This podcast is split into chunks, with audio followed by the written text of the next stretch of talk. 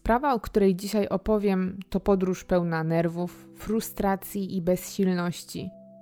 To opowieść o jednym z najgłośniejszych, a na pewno pierwszym tak medialnym przypadku stalkingu w kraju.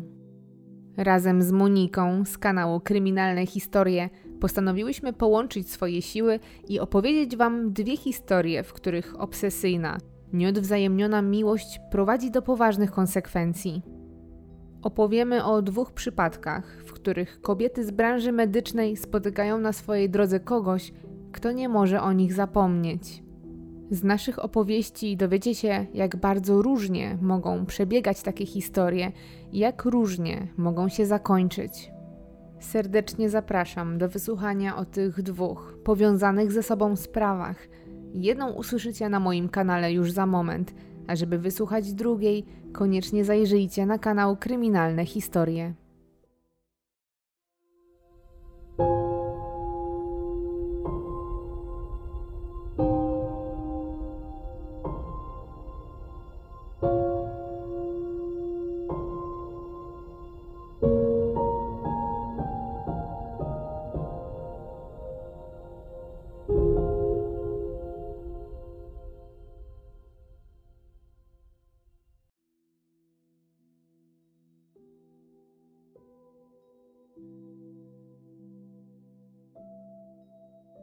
Jest 23 października 2006 roku.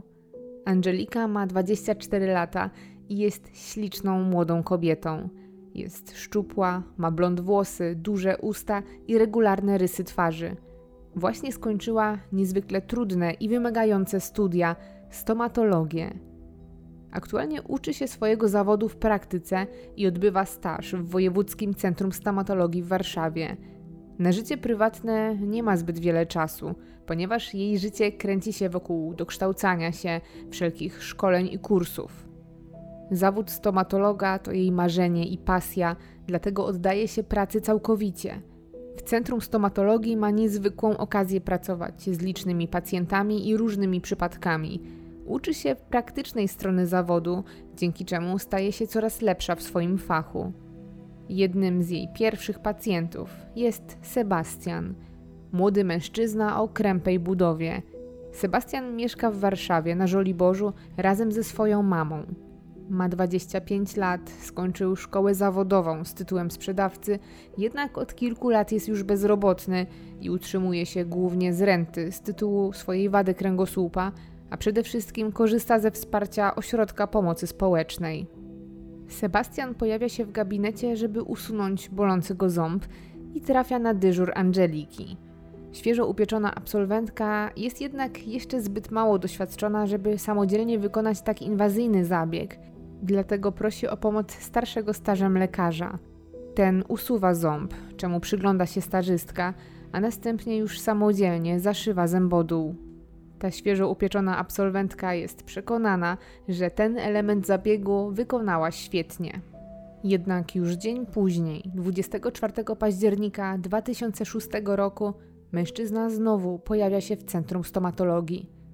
Angelika jest tym zaniepokojona, bo mina pacjenta nie wróży niczego dobrego. Pierwszą myślą jest to, że być może pojawiły się jakieś komplikacje i pacjent zjawił się tu z pretensjami. Pyta więc Sebastiana w poczekalni, czy coś się stało. Ten odpowiada twierdząco, dlatego udają się wspólnie do gabinetu, żeby omówić problem już na osobności. Jednak za zamkniętymi drzwiami twarz Sebastiana nagle zmienia się i promienieje. Mówi, że faktycznie bardzo dużo się stało, bo zakochał się w uroczej dentystce i jest tu po to, żeby zaprosić ją na randkę. Angelika zaczyna się śmiać Przede wszystkim dlatego, że bardzo zaskoczył ją ten żart, a w drugiej kolejności spadł jej z serca kamień, że to nie o żadne roszczenia chodzi. Jednak Sebastian najwyraźniej nie żartuje, bo on wcale się nie śmieje. Kobieta dopiero wtedy orientuje się, że to było całkowicie poważne wyznanie. Dziwi ją to, bo przecież widzieli się tylko przez chwilę i to w niezbyt przyjemnej sytuacji. Dentystka nie jest jednak zainteresowana umawianiem się z obcym mężczyzną. Z uprzejmością odmawia pójścia na randkę i chce wyjść z gabinetu, żeby wrócić do pracy. Ale Sebastian ma inne plany. Nie odpuszcza. Jest wręcz natarczywy. Zastawia swoim ciałem drzwi, a kiedy Angelika próbuje go ominąć, chwyta ją za ręce i siłą zatrzymuje w pomieszczeniu. Oświadcza, że pozwoli jej wyjść dopiero wtedy, kiedy ta zgodzi się z nim umówić i poda mu swój numer telefonu. Młoda kobieta, sama, zamknięta w pomieszczeniu, jest trochę przestraszona. Chce jak najszybciej zakończyć tą niezręczną sytuację i na szybko podaje zmyślony numer telefonu, żeby tylko kupić sobie wolność. Sebastian zapisuje cyfra po cyfrze, spisuje też imię i nazwisko Angeliki z jej identyfikatora i dopiero wtedy wypuszcza kobietę i sam wychodzi. Dentystka oddycha z ulgą i ma nadzieję, że kiedy jej pacjent zorientuje się, że numer, jaki mu podała, jest nieprawidłowy, zrozumie tą subtelną aluzję i na tym skończy się ich znajomość. Ale już kolejnego dnia czekają rozczarowanie, bo Sebastian wraca i ponownie pojawia się w przychodni. Kiedy tylko widzi Angelikę, podbiega do niej i próbuje objąć i pocałować, jakby znali się od lat albo wręcz byli parą. Kobieta nie rozumie, co się dzieje. Odpycha młodego mężczyznę i rozkazuje mu, żeby odsunął się, ale ten rzuca w jej stronę reprymendę, że podała mu zły numer telefonu. Jest obruszony. Twierdzi, że chciał się tylko umówić i gwarantuje jej, że nie odpuści tak łatwo, bo dentystka jest jego miłością życia. Mijają kolejne dni, a Sebastianowi faktycznie nie nudzi się ta zabawa w kotka i myszkę. Znowu pojawia się w przychodni, chociaż tym razem po coś, bo na zdjęcie szwów. Sprytnie też wykorzystuje ten fakt i kiedy tylko mija wizyta, on wcale nie ma zamiaru opuszczać poczekalni. Siada na krześle, po czym ostentacyjnie wyciąga plakat z własnoręcznym napisem Kocham Angelikę. To działa. Dentystka podchodzi do niego. Prosi, żeby nie robił jej wstydu w miejscu pracy i schował plakat, a najlepiej po prostu stąd poszedł. Sebastian jednak jest głuchy na te prośby. Powtarza jak mantrę, że są dla siebie stworzeni i że będzie to manifestował tak długo, aż kobieta to wreszcie zrozumie. W ten sposób, z plakatem na kolanach, w poczekalni przesiaduje przez wiele godzin, a kiedy tylko dentystka chociaż na chwilę wyjdzie z gabinetu, żeby pójść na przerwę czy zawołać kolejną osobę, Sebastian korzysta z tych krótkich chwil i bez żadnego skrępowania robi jej zdjęcia. Wielu pacjentów to bawi. W zasadzie w poczekalni o niczym innym się nie mówi, jak o młodym mężczyźnie, który w kółko zwraca na siebie uwagę. Inni stomatolodzy pracujący w przychodni też ciągle o tym rozmawiają. Z reguły śmieją się z sytuacji i żartobliwie nazywają Sebastiana Romeo. Dla wielu sprawa wygląda niewinnie. Chłopak się zakochał. Inni uważają, że może jest to nawet trochę urocze, ale młodej dentystce nie jest do śmiechu bo mijają kolejne dni, a on wciąż całymi dniami wyczekuje w przychodni z transparentem. Kobieta zdaje sobie sprawę, że coś tu jest bardzo nie tak. Takie zaloty schlebiały jej może tylko przez moment. Teraz wcale nie jest jej z tego powodu miło.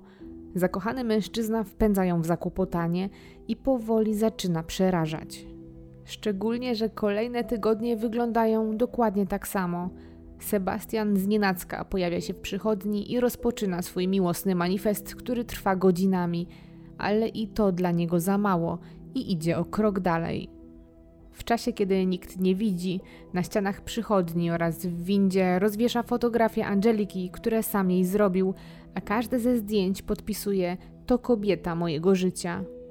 O tym, co się dzieje, Angelika dowiaduje się od osób odpowiedzialnych za porządek, które przychodzą do niej z pretensjami i proszą o uspokojenie adoratora, który tylko dokłada im pracy.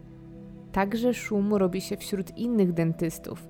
Teraz już każdy wie o tej dziwnej sytuacji i jednocześnie każdy jest ciekawy, o co dokładnie chodzi i kim jest Angelika, która tak bardzo komuś zawróciła w głowie. To jednak nie jest rozgłos, na jaki liczyła młoda stażystka, która dopiero rozpoczyna swoją pracę w wymarzonym zawodzie. To wszystko, mimo że trwa i trwa, wciąż bawi kolegów i koleżanki z pracy, ale ich patrzenie na sprawę diametralnie zmienia się, kiedy któregoś razu wychodzą z Angeliką po pracy przez przychodnie. Wtedy, jak często miało już to miejsce, podchodzi do nich Sebastian – Chce porozmawiać na osobności z młodą dentystką. Ona jednak odmawia, nie chce rozmowy. Ten wtedy zastawia jej drogę, zaczyna łapać za rękę i szarpać, nie odpuszcza. Znajomi stają w jej obronie i do wszystkich zaczyna docierać, że to już nie są niewinne zaloty, a chyba jakaś obsesja. Ochrona placówki na prośbę młodej dentystki nie wpuszcza już Sebastiana do środka, ale to zupełnie mu nie przeszkadza. Mężczyzna wyczekuje pod budynkiem, czasem nawet cały dzień. Nieraz przed szklanymi drzwiami staje z plakatem z wyznaniem miłosnym, tak żeby każdy w środku mógł go zobaczyć. Dodatkowo pisze listy na adres przychodni, które kieruje do swojej ukochanej. Mimo, że jest już jesień, a wieczorami na zewnątrz jest chłodno, wyczekuje pod przychodnią cały dzień i czeka, aż Angelika skończy pracę. Dzięki temu, że bywa tu tak często, poznaje grafik Angeliki i w pewnym momencie doskonale wie, kiedy przychodzi i kiedy wychodzi z pracy. Za każdym razem ta sama scena. Kobieta wychodzi, ten zagaduje, ona go ignoruje, on jest coraz bardziej natarczywy. Ostatecznie dziewczyna przed nim ucieka, ten próbuje ją zatrzymać. Jest to niezwykle męczące. Kiedy nie ma go obok, bez ustanku próbuje skontaktować się z nią przez telefon. Numer zdobywa w jakiś tylko sobie znany sposób. Dzwoni na jej komórkę kilkadziesiąt razy dziennie, wysyła liczne SMSy. Jest dosłownie wszędzie. W listopadzie, niecały miesiąc od pierwszego spotkania Angeliki i Sebastiana, kobieta nie wytrzymuje i idzie na najbliższy komisariat. Tam czeka kilka godzin, zanim zostaje zaproszona na przesłuchanie. Po cierpliwym oczekiwaniu zgłasza sprawę i prosi o pomoc, ale czeka ją zimny prysznic. Policjanci przyjmujący zgłoszenie całkowicie bagatelizują jej problem. Śmieją się z tego, co słyszą i żartują, że powinna umówić się z adoratorem na kawę i na spotkaniu mu wszystko wyjaśnić. Albo może na odwrót, powinna skorzystać z zaproszenia mężczyzny, bo być może to faktycznie miłość, która zdarza się raz w życiu. Żartują też, czy na pewno chce skarżyć na zakochanego mężczyznę, który tak bardzo się stara. Kobieta jest tym zdemotywowana i czuje się bezsilna. Ma poczucie, że policjanci zupełnie nie rozumieją jej sytuacji i że w ogóle nie biorą jej poważnie. Wie, że z takim podejściem prędko to wszystko się nie skończy. Jedyne co może zrobić, to chociaż zmienić numer telefonu. Jest grudzień 2006 roku. Angelika jedzie na jedno z kolejnych szkoleń, które tym razem ma odbyć się w innej przychodni niż miejsce, w którym pracuje. Kiedy jest już blisko, dzwoni jej telefon. To koleżanka, która jest na miejscu, chce ją ostrzec, że Sebastian czeka pod drzwiami drugiej przychodni. Nikt nie wie jak i skąd się dowiedział, że młoda kobieta ma tu zaraz być.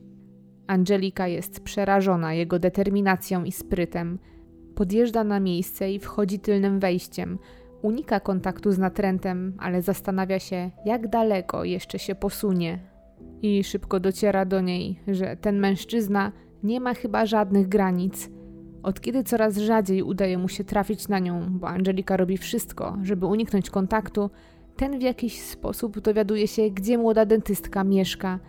Angelika przyłapuje go na osiedlu, na którym mieszka ze swoimi rodzicami. Okazuje się, że Sebastian przesiaduje godzinami w okolicznej bramie. Nie przez przypadek wybrał właśnie to miejsce. Ma stąd doskonały widok nie tylko na wejście do klatki schodowej Angeliki, ale też na jej okno. Może teraz kontrolować każde jej wyjście. Kobieta, od kiedy wie, że jej zakochany pacjent śledzi już każdy jej krok, ma zawsze zasłonięte okna. Jednak wychodzić do pracy przecież musi, a Sebastian zawsze to wykorzystuje. Nierzadko biegnie wtedy na przystanek autobusowy, na którym chce przywitać swoją miłość i tam spróbować do niej zagadać. Innym razem, kiedy dentystka tylko zamyka drzwi od klatki, mężczyzna momentalnie jest obok. Następnie towarzyszy jej podczas całej drogi na przystanek. Spotkania te wyglądają bardzo różnie. Czasem po raz setny kobieta tłumaczy mu, żeby dał jej spokój, ale on wtedy z uśmiechem powtarza tylko, jak bardzo ją kocha. Innym razem Angelika robi wszystko, żeby go zignorować. W tym celu nierzadko na uszach ma słuchawki, a w kieszeni Walkmana, żeby zagłuszyć ewentualne słowa zakochanego. Niestety i to nie działa, a wręcz przeciwnie. Niereagująca na jego słowa Angelika sprawia, że ten jeszcze bardziej chce zwrócić na siebie uwagę. Mężczyzna szuka wtedy kontaktu fizycznego, Zaczyna ciągnąć za rękę, szarpać czy przyciągać do siebie. W takich sytuacjach jedynym ratunkiem jest ucieczka. W zatłoczonych środkach komunikacji miejskiej też nie jest bezpieczna, a któregoś dnia Sebastian przekracza kolejne granice. Zadowolony z siebie, że udało mu się upolować swoją ukochaną w autobusie, zagaduje, zaczepia, ale ładna blondynka, jak prawie zawsze, udaje, że go nie słyszy. On jednak nie ustępuje i nie przestaje nagabywać. Przysuwa się coraz bliżej, szuka też kontaktu cielesnego. Wyciąga ręce, dotyka kobietę po udach i pośladkach, całkowicie naruszając jej prywatność. Angelika zaczyna krzyczeć, żeby natychmiast przestał. Odpycha mężczyznę od siebie, wyzywa od zboczeńców, ale zupełnie nikt w tym zatłoczonym autobusie nie reaguje. Zamiast tego wokół pary robi się dziwny luz. Ludzie odsuwają się, być może myślą, że to jakaś sprzeczka w związku. Taka sytuacja powtarza się jeszcze kilka razy i co gorsza, nigdy nikt kobiecie nie pomaga. Nawet kiedy w autobusie jedzie z nią na przykład sąsiad czy sąsiadka, nie chcą się mieszać. Zaczynają się wręcz od niej izolować.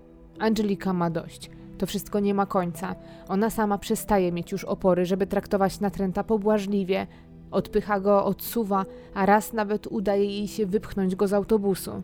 Zaczyna też po prostu unikać komunikacji miejskiej. Prosi bliskich i znajomych o podwiezienie do pracy czy z pracy do domu. Tak też się dzieje i kiedy tylko się da, kobieta jest dosłownie przez kogoś eskortowana, a poza domem praktycznie nigdy nie przemieszcza się sama.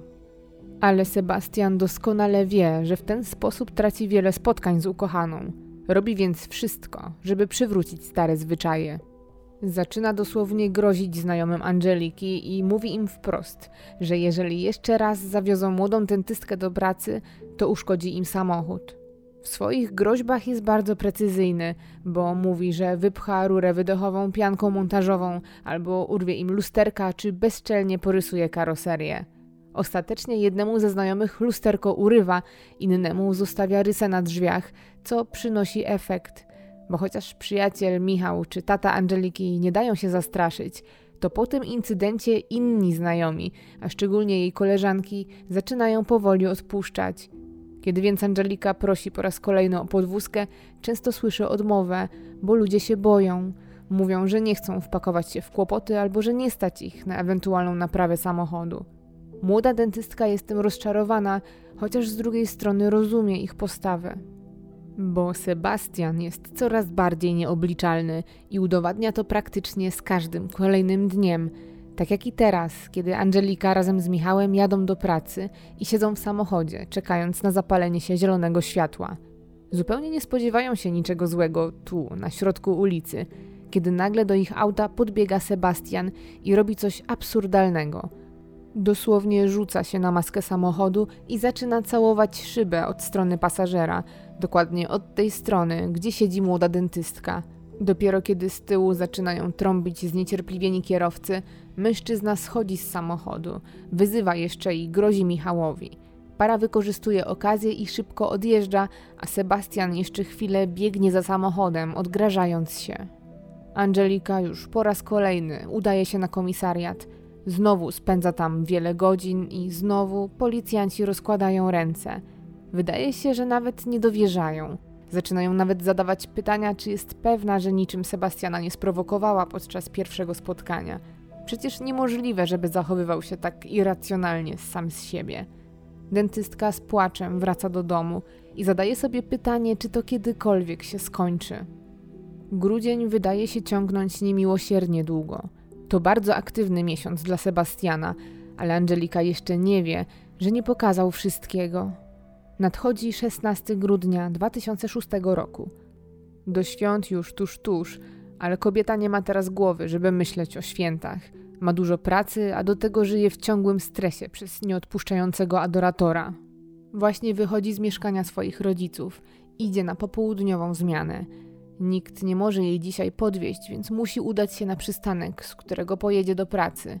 Ale kiedy schodzi po schodach na klatce schodowej na półpiętrze, zauważa jakąś postać. To Sebastian. Czeka na nią zaledwie kilka metrów od wejścia do jej mieszkania. Angelika wpada w panikę. Jest przerażona. Odwraca się napięcie i instynktownie ucieka do mieszkania. Kiedy próbuje zamknąć drzwi, Sebastian napiera na nie z całej siły i chce wedrzeć się do środka. Kobieta czuje, jakby walczyła o życie. Wykorzystując chyba wszelkie pokłady sił i energii, zamyka przed mężczyzną drzwi.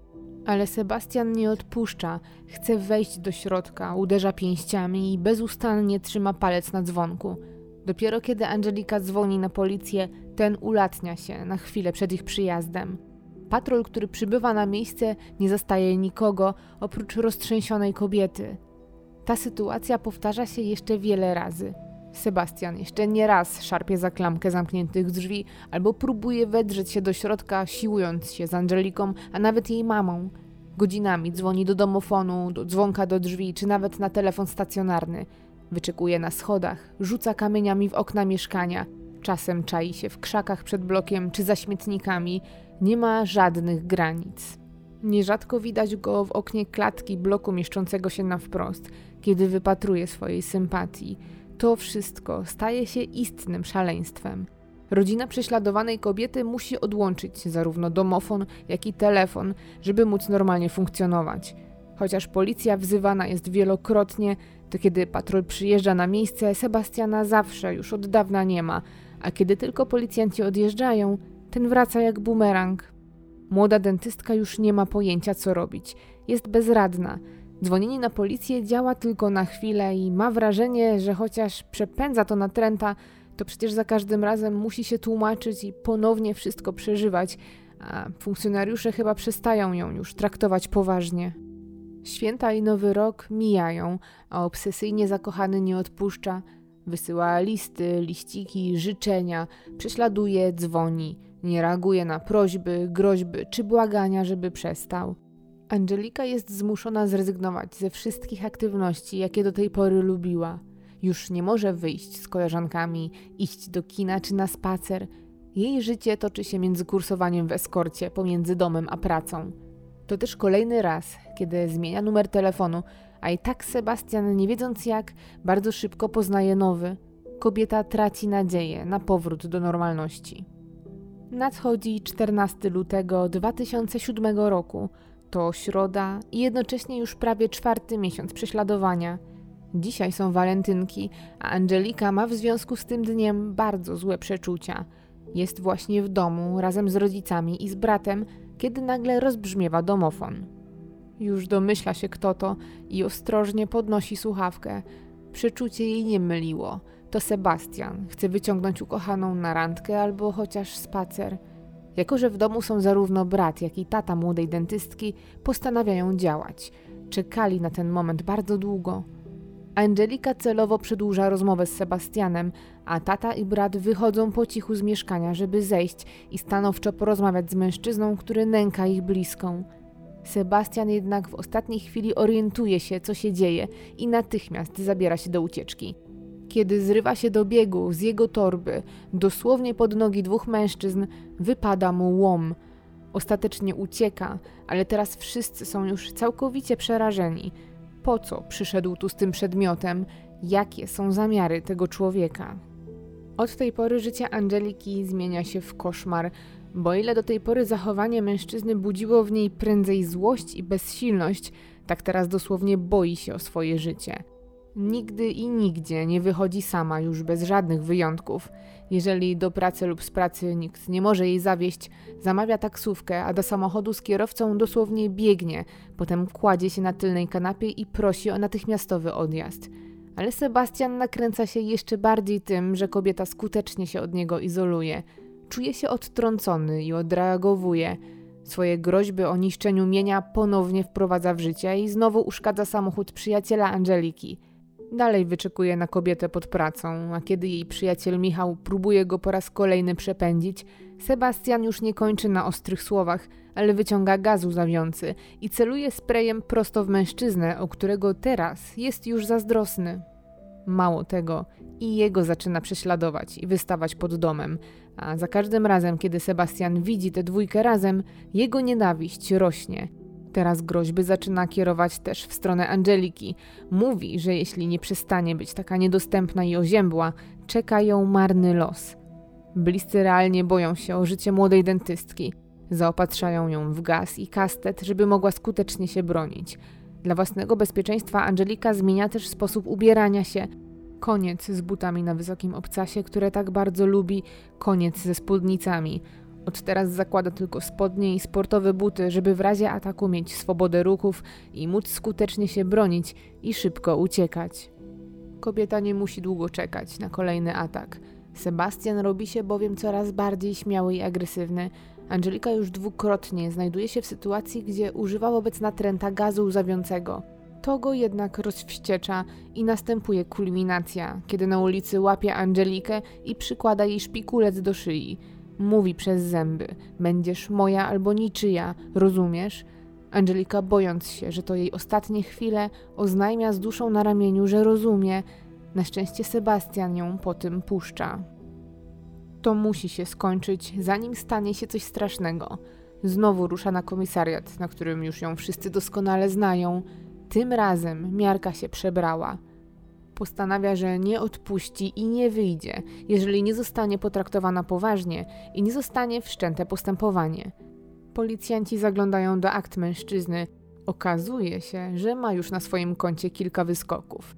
Wychowywał się bez ojca, opiekę sprawowała nad nim tylko mama, ale według akt wynika, że nie był wzorowym synem, a wręcz przeciwnie, był katem w swoim domu. Prowadzona była już sprawa przeciwko niemu w związku ze znęcaniem się nad własną matką. To przeraża Angelikę jeszcze bardziej.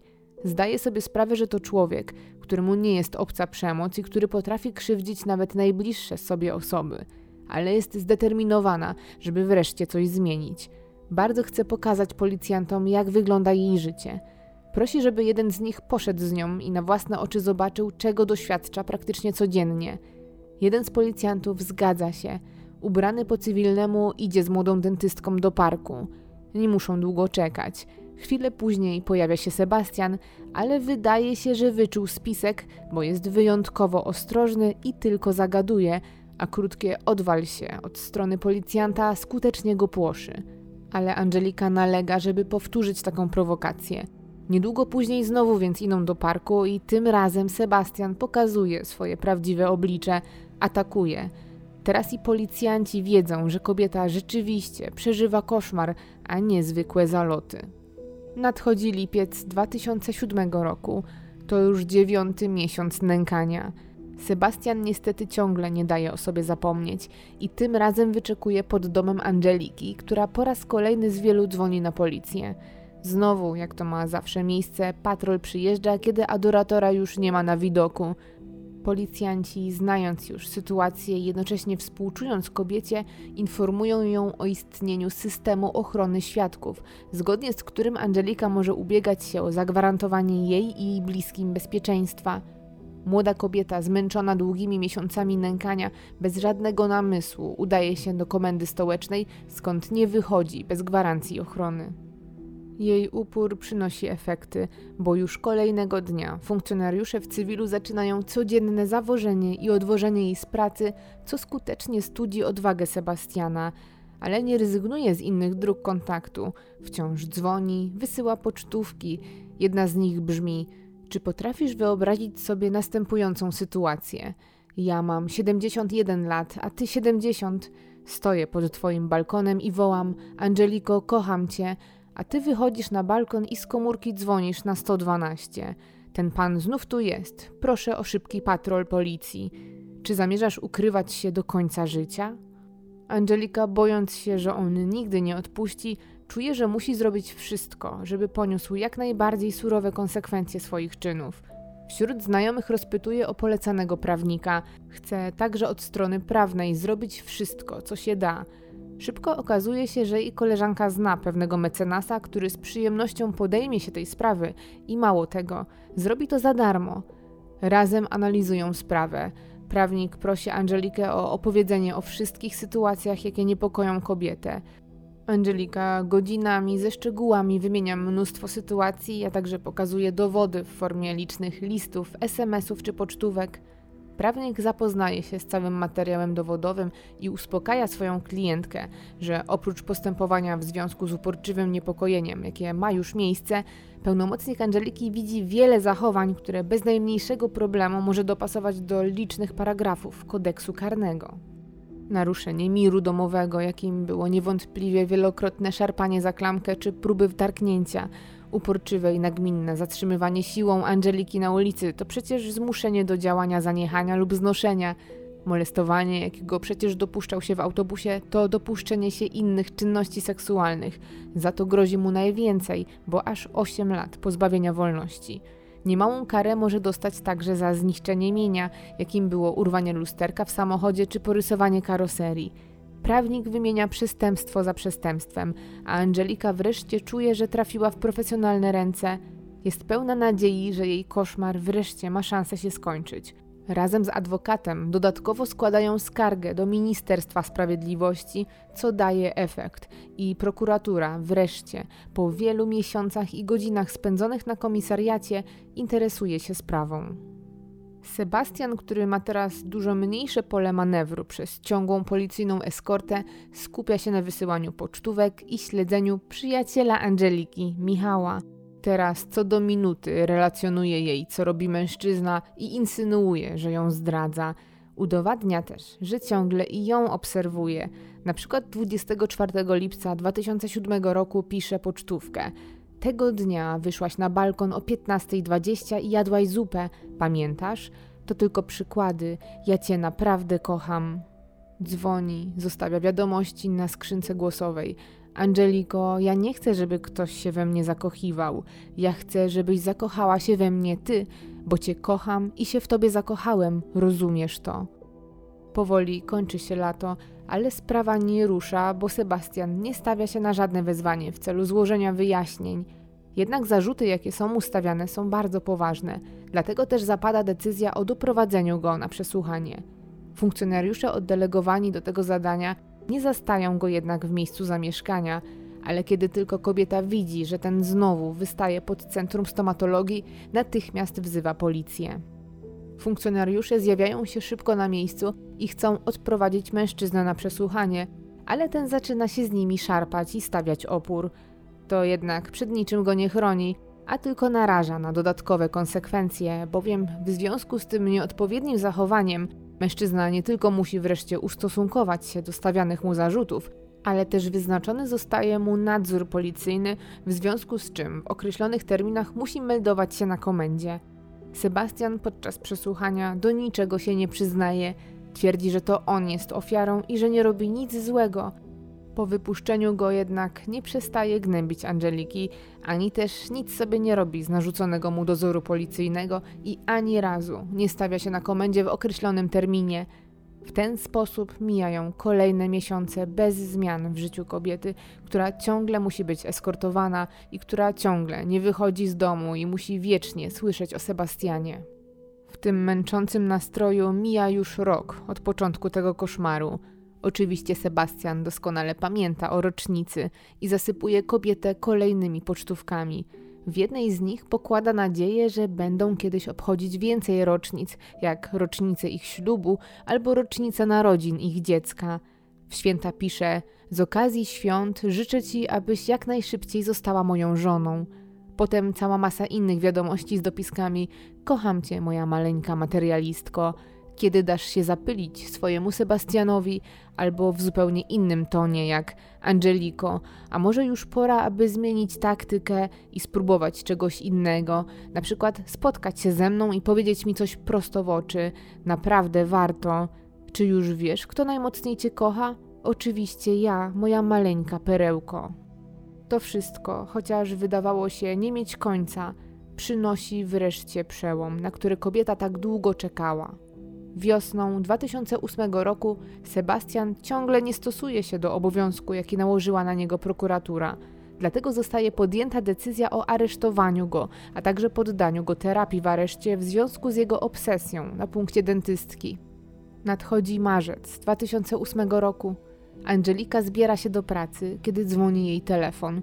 To policjanci, którzy wożą ją już od wielu miesięcy. Oznajmiają, że dzisiaj nie przyjadą, bo Sebastian wreszcie znajduje się za kratami.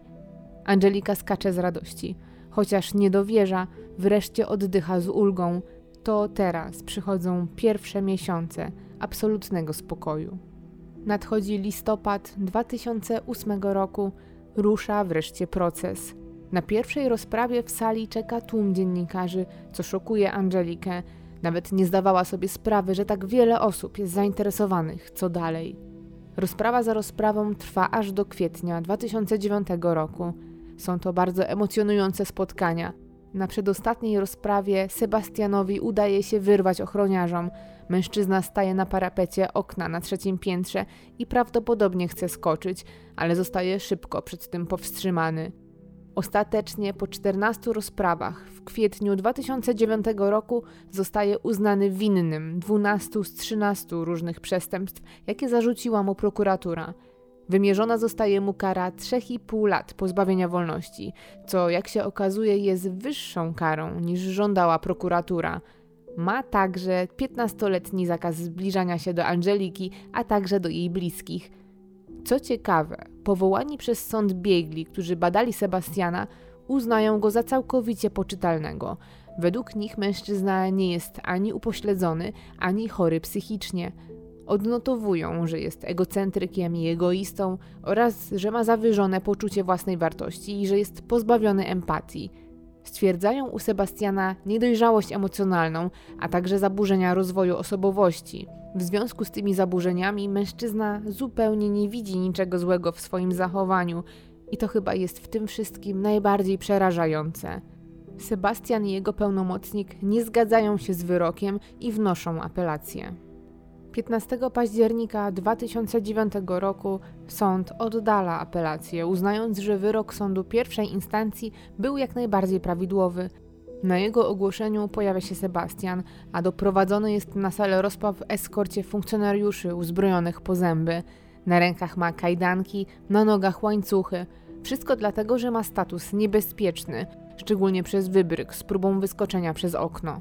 Angelika jest przerażona tym widokiem, bo jej prześladowca w takim wydaniu wygląda naprawdę groźnie. Mimo wszystko, kiedy dowiaduje się, że sąd nie zmienia decyzji, jaka zapadła w kwietniu, jest przeszczęśliwa, a Sebastian z kolei rozgoryczony. Wciąż nie przyznaje się do winy i uważa, że jest ofiarą spisku Angeliki, jej rodziny oraz wymiaru sprawiedliwości. Ale teraz nie ma to już znaczenia, bo klamka zapadła. Młoda dentystka skacze z radości. Była pełna obaw, czy przypadkiem wyrok nie zostanie zmniejszony lub czy Sebastianowi wszystko nie ujdzie płazem, ale tak się nie stało.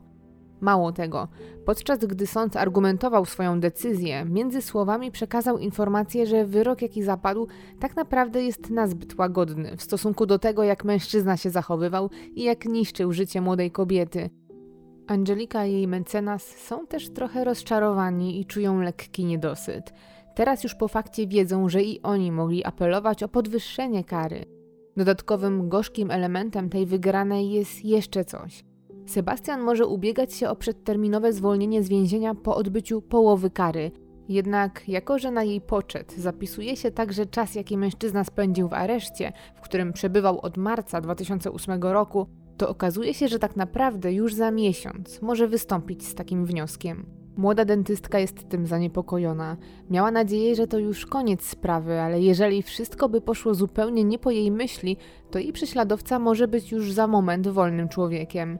Razem z mecenasem formułują więc kolejne pismo, które ma sprawić, że Angelika od razu dowie się, jeżeli Sebastian opuści więzienie – jako osoba pokrzywdzona może bowiem wnioskować o to, żeby poinformowano ją o każdej zmianie w związku z odbywaniem przez Sebastiana kary. Dlatego też nawet kiedy jej prześladowca wyjdzie na przepustkę, czy przede wszystkim opuści zakład na dobre, kobieta od razu się o tym dowie i będzie mogła się na to przygotować, a przynajmniej psychicznie. Mijają dwa lata, jest wrzesień 2011 roku. Właśnie teraz Sebastian odsiedział już pełne 3,5 roku wymierzonej mu kary, w związku z tym dzisiaj wychodzi na wolność. Pobyt w zakładzie karnym jednak niczego go nie uczy, bo już miesiąc później udaje się pod dom Angeliki. Kobieta widzi mężczyznę, jak kręci się obok jej bloku. Kiedy orientuje się, że dentystka go widzi, udaje, że wiąże buta, a następnie ucieka. Kobieta jest wzburzona, że prześladowca znowu pojawia się w jej życiu. Natychmiast sięga po telefon. Chce nagrać jego obecność, by mieć twardy dowód na to, że mężczyzna łamie zakaz zbliżania się, ale Sebastian znika za rogiem. Na całe szczęście całej sytuacji przygląda się wiele osób, które gotowe są poświadczyć, że także go widzieli. Pełnomocnik Angeliki natychmiast składa zawiadomienie o tym, że oskarżony złamał orzeczony zakaz, w związku z czym rozpoczyna się postępowanie w sprawie. Niepokoi jednak to, że lata w więzieniu niczego go nie nauczyły. Dodatkowo Angelika boi się, czy to, co popchnęło mężczyznę ponownie w jej okolice, to dalej urojona miłość, czy też może już nienawiść, a może to i to. Gdy nadchodzi listopad 2011 roku, stołeczna policja wszczyna postępowanie w sprawie niezastosowania się przez Sebastiana do wyroku sądu, ale ten już na wezwania w celu wyjaśnień się nie stawia i co najważniejsze, nie pojawia się też już w życiu Angeliki. Jest 17 stycznia 2012 roku. Minęły trzy miesiące od wszczęcia postępowania. W tym samym czasie, kiedy w Warszawie Angelika nie wie, co będzie dalej, ale jednocześnie od dłuższego czasu ma spokój, w Bartoszycach, w województwie warmińsko-mazurskim, z jednego z gabinetów dentystycznych dzwoni na numer alarmowy zaniepokojony pacjent, który czeka w poczekalni. Twierdzi, że w przychodni dentystycznej jest mężczyzna, który zachowuje się w sposób niepokojący i prosi o interwencję funkcjonariuszy. Policja reaguje na zgłoszenie i niedługo potem pojawia się w przychodni dentystycznej. Faktycznie, zastaje tam mężczyznę, który według świadków jest natarczywy i wyznaje miłość tamtejszej dentystce, nie pozwalając jej pracować. Funkcjonariusze chcą go wylegitymować, ale ten twierdzi, że nie ma przy sobie dokumentów i zamiast tego podaje im swoje dane. Jednak policjanci, gdy sprawdzają je w bazie, szybko orientują się, że są fałszywe, to budzi w nich podejrzenie, że coś tu jest nie tak. Kiedy mężczyzna zaczyna czuć, że jego kłamstwo wychodzi na jaw, nagle odpycha policjantów i próbuje uciec. Na całe szczęście robi to bezskutecznie, a funkcjonariusze mają już pewność, że mężczyzna ma coś na sumieniu, szczególnie, że kiedy policjanci łapią uciekiniera i próbują go obezwładnić, podczas szamutaniny za jego paska wypada na ziemię młotek.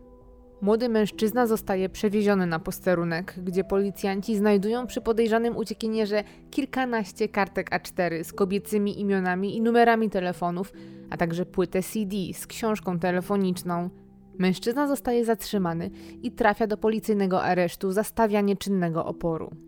Funkcjonariusze są bardzo zaniepokojeni tym, co znaleźli przy natarczywym człowieku z gabinetu – Natychmiast ustalają jego dane personalne i tym sposobem okazuje się, że to nikt inny jak Sebastian, który kilka lat temu został skazany w głośnej sprawie dręczenia dentystki z Warszawy. Policjanci wiedzą już, że znowu wrócił do dawnych zwyczajów. Teraz muszą sprawdzić, na jaką skalę. W tym celu telefonują na numery zapisane na kartkach znalezionych przy Sebastianie. Niektóre osoby nie chcą rozmawiać, inne nie wiedzą nawet o co chodzi, ale trzy kobiety z listy, w tym dwie nastolatki, doskonale poznały w ostatnim czasie Sebastiana i jego możliwości. Okazuje się, że są nękane przez mężczyznę już od kilku miesięcy.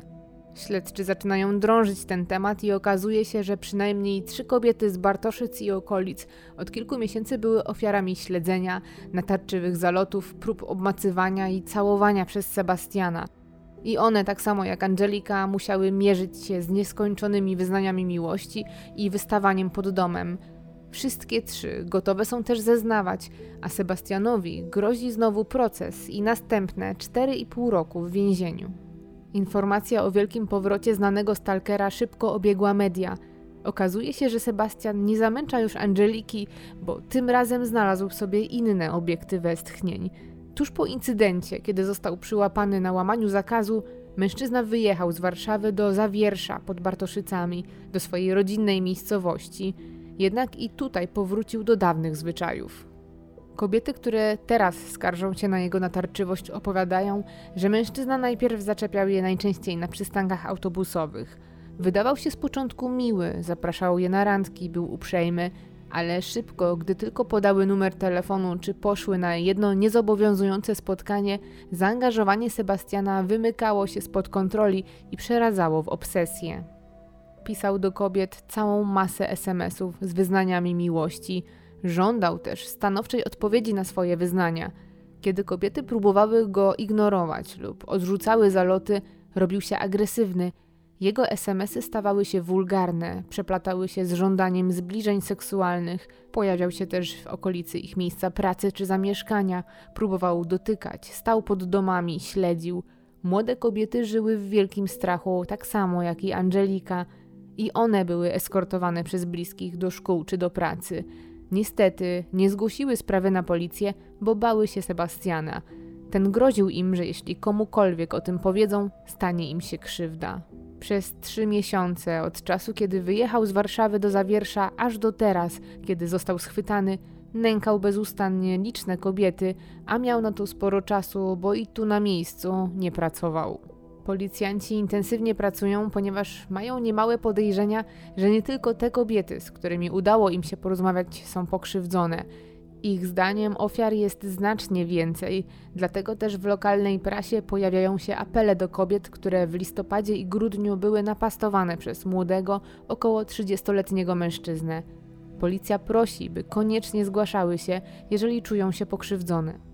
Tymczasem prokuratura ponownie zajmuje się sprawą nieustępującego w swoich czynach mężczyzny i już 20 stycznia 2012 roku, zaledwie po niecałych czterech miesiącach od jego wyjścia na wolność, postawione zostają mu zarzuty prokuratorskie, w tym stalking wobec aż trzech osób i kierowanie gruźb karalnych wobec jednej z nieletnich. Nie ujdzie mu na sucho też to, że uciekał przed policją i że szarpał się z funkcjonariuszami. Postawiony zostaje mu także zarzut stawiania czynnego oporu, a także naruszenia nietykalności cielesnej funkcjonariusza. Żeby tego było mało, zostaje aresztowany na trzy miesiące.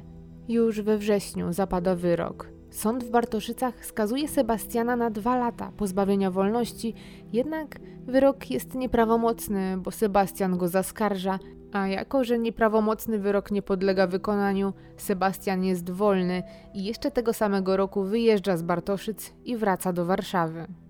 Tam nie inaczej, znowu ciągnie go gdzie zawsze i ponownie pojawia się pod mieszkaniem Angeliki, którą nękał kilka lat. Kobieta znowu chce go nagrać i nie chce odpuścić. Zgłasza sprawę i razem z pełnomocnikiem robią wszystko, żeby ukarać mężczyznę za łamanie sądowego zakazu zbliżania się. Przyłapany Sebastian ponownie odpuszcza, ale tylko Angelice, bo już chwilę później, 24 stycznia 2013 roku, na komisariat policji wchodzi studentka Uniwersytetu Kardynała Stefana Wyszyńskiego. Zgłasza policjantom, że od kilku dni jest nachodzona i prześladowana przez młodego mężczyznę, który śledzi ją aż tutaj. Policjanci wychodzą więc przed budynek i trafiają na nikogo innego jak Sebastiana, który oczywiście nie przyznaje się do winy i mówi, że jego intencje zostały chyba źle odebrane. Mimo swoich słów zostaje aresztowany, chociaż i tak twierdzi, że chciał się tylko umówić na randkę i liczył, że dzięki swojemu uporowi studentka się zgodzi. Prokuratura również nie przyjmuje tych wyjaśnień, a w międzyczasie zapada prawomocny wyrok i Sebastian zostaje skazany na dwa lata pozbawienia wolności za nękanie w Bartoszycach – za dręczenie studentki grożą mu kolejne dwa lata. Mężczyzna składa też wniosek o dobrowolnym poddaniu się karze i wszystko wskazuje na to, że znowu długo nie wyjdzie na wolność. I faktycznie tak się dzieje. Na dłuższy czas o Sebastianie jest cicho. Angelika znowu ma całkowity spokój i może żyć zupełnie normalnie, jednak nie chce odpuścić łamania przez mężczyznę zakazu zbliżania się do niej bo wie, że znowu kiedyś wyjdzie na wolność i chce zrobić wszystko, żeby ten moment od siebie oddalić. Nadchodzi więc rok 2014 i na dobre rusza sprawa w związku ze złamaniem zakazu. Jednak zanim na dobre się zaczyna, pod koniec roku Angelika dostaje pismo, że postępowanie zostaje umorzone z uwagi na śmierć oskarżonego. Okazuje się bowiem, że Sebastian zmarł 24 grudnia 2014 roku w Wigilię w wieku zaledwie 33 lat. Angelika jest w ogromnym szoku. Nikt się przecież tego nie spodziewał. Nie docieka też z jakich przyczyn i w jakich okolicznościach się to stało. Chociaż jest to niewątpliwie smutna informacja, to mimo wszystko czuje ulgę, że to wreszcie ostateczny i najprawdziwszy koniec jej wieloletniego koszmaru, a także koszmaru innych kobiet. Sprawa stalkera Sebastiana odbiła się głośnym echem w mediach i podobnie jak w sprawie chirurga z Warszawy, realnie wpłynęła na polskie prawo. Angelika przeżywała wieloletnie piekło i przez dłuższy czas była całkowicie bezradna wobec działań swojego prześladowcy. Jednak ma się nieodparte wrażenie, że także wymiar sprawiedliwości był wobec niego bezradny. Kara nie przyniosła bowiem żadnego efektu. Nie wiemy, jak dokładnie wyglądała terapia Sebastiana, chociaż pewnym jest, że decydującym elementem, by terapia mogła odnieść sukces, to chęć rozmowy ze strony pacjenta i zrozumienie przez niego, że rzeczywiście ma poważny problem. Chociaż więc sprawa tego stalkingu ostatecznie zakończyła się, bo Sebastian już nikogo nie nękał, to pozostaje w tej historii duża dawka goryczy, że jednak pomimo licznych narzędzi nie wszystkim udało się pomóc. Jeżeli chcesz wesprzeć moją twórczość, możesz subskrybować mój kanał, zostawić komentarz, ale też obserwować moje media społecznościowe. Zapraszam Cię też serdecznie na patronite.pl ukośnik Olga Herring, gdzie możesz zostać moim patronem. Wszystkie linki znajdziesz w opisie filmu. Serdeczne podziękowania dla moich szczególnych patronów, którymi są Gosia, Dawid, Olga A., Joker Hamburg, Adrianna, Maciek, Olga S., Kasia, Ania, Alina i Łukasz. Dziękuję, że jesteście.